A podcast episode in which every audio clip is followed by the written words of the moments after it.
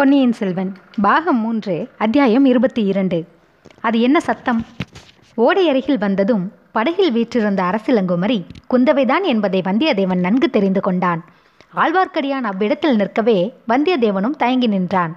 அப்பனே ஏன் நிற்கிறாய்? இளைய பிராட்டி வெகு நேரமாக உனக்காக காத்திருக்கிறார். படகில் ஏறியதும் இளவரசர் வந்துவிட்டார். பத்திரமாயிருக்கிறார் என்ற நல்ல சமாசாரத்தை முதலில் சொல். உன்னுடைய வீர பிரதாபங்களை அளந்து கொண்டு வீண் பொழுது போக்காதே. நான் திரும்பிப் போகிறேன். பழையாறையில் இன்றுக்கு நாம் கலவர பிசாசை அவிழ்த்து விட்டுவிட்டோம் அதை மறுபடியும் பிடித்து கூண்டில் அடைக்க முடியுமா என்று பார்க்கிறேன். உன்னுடைய தடபுடல் சாகசங்களினால் எத்தனை தொந்தரவுகள் நேரிடுகின்றன? என்று ஆழ்வார்க்கடியான் சொல்லிவிட்டு வந்த வழியாக விரைந்து திரும்பி சென்றான். வந்தியத்தேவன் மனதில் ஒரு பெரும் வியப்பு ஏற்பட்டது.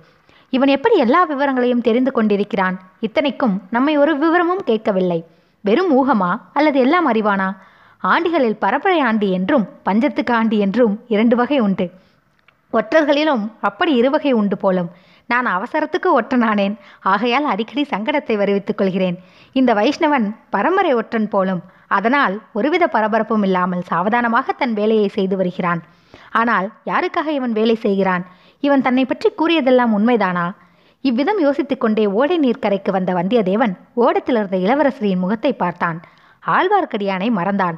தான் போய் வந்த காரியத்தை மறந்தான். உலகத்தை மறந்தான். தன்னையுமே மறந்தான். ஆஹா இந்த பெண்ணின் முகம் தன்னை விட்டு சிறிது நேரம் கூட பிரிந்திருக்கவில்லை. கனவிலும் நனவிலும் புயலிலும் மலையிலும் காட்டிலும் கடல் நடுவிலும் தன்னுடன் தொடர்ந்து வந்தது. ஆயினும் என்ன விந்தை?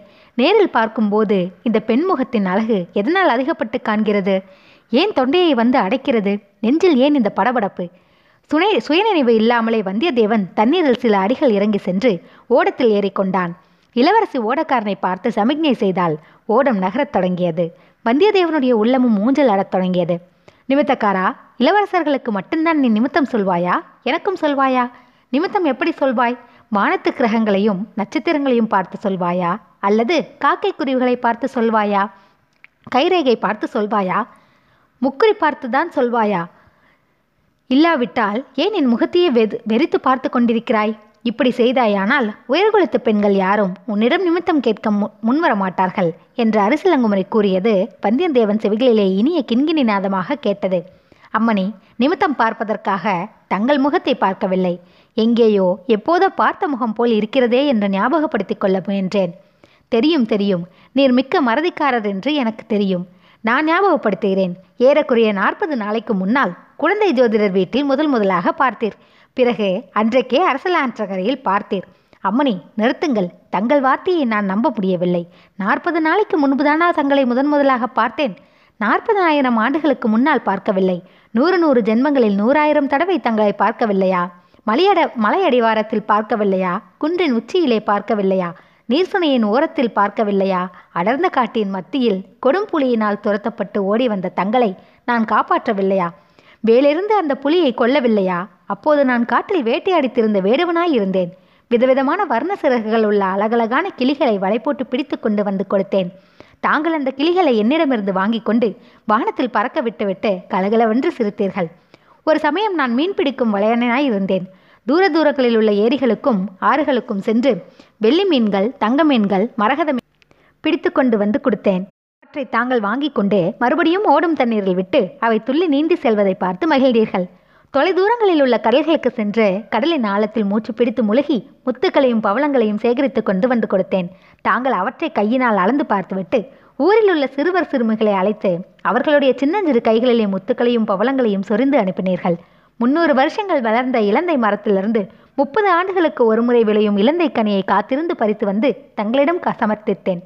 அதை தாங்கள் வளர்த்த நான் கணவாய் பறவைக்கு கொடுத்து அது கனியை கொத்தி கொத்தி தின்னுவதை பார்த்து கழித்தீர்கள் தேவலோகத்துக்கு போய் அங்குள்ள மந்தார மலர்களை பாரிஜாத புஷ்பங்களையும் பறித்து கொண்டு வந்து தங்கள் முன் பொழிந்தேன். எங்கள் கொள்ளை வேலியில் பூக்கும் முல்லை மலரின் அழகுக்கும் மனத்துக்கும் இவை ஈடாகுமா என்று சொல்லிவிட்டீர்கள். தேவேந்திரனிடமிருந்து அவன் அணியும் ஒப்பில்லா ரத்தினஹாரத்தை வாங்கி கொண்டு வந்து கொடுத்தேன். ஒழுக்கமற்ற இந்திரன் அணிந்த மாலையை நான் கையினாலும் தொடுவேனா என்று சொல்லிவிட்டீர்கள். கைலாசத்துக்கு சென்று பார்வதி தேவியின் முன்னால் தவங்கிடந்து தேவி பாதத்தில் அணியும் சிலம்பை வாங்கி கொண்டு வந்தேன். ஐயையோ ஜெகன்மாதேவின் பொற்பாத சிலம்பு என் காலிலே படலாமா? என்ன அவச்சாரம் திரும்ப கொண்டு போய் கொடுத்துவிட்டு வா என்றீர்கள். போர்க்களத்துக்கு சென்று அறுபத்தி நாலு தேசங்களின் அரசர்களையும் வென்று அவர்களுடைய மனுமகனங்களை எல்லாம் சேகரித்து கொண்டு வந்து தங்கள் முன் காணிக்கை செலுத்தினேன். தாங்கள் அந்த மணிமகுடங்களை கால்களால் உதைத்து தள்ளினீர்கள். ஐயோ தங்கள் மெல்லி மலப்பாதங்கள் நோகுமே என்று கவலைப்பட்டேன். இளவரசி இவையெல்லாம் உண்மையா இல்லையா? அல்லது நாற்பது நாளைக்கு முன்பு முதன் முதலாக தங்களை நான் பார்த்ததுதான் உண்மையா?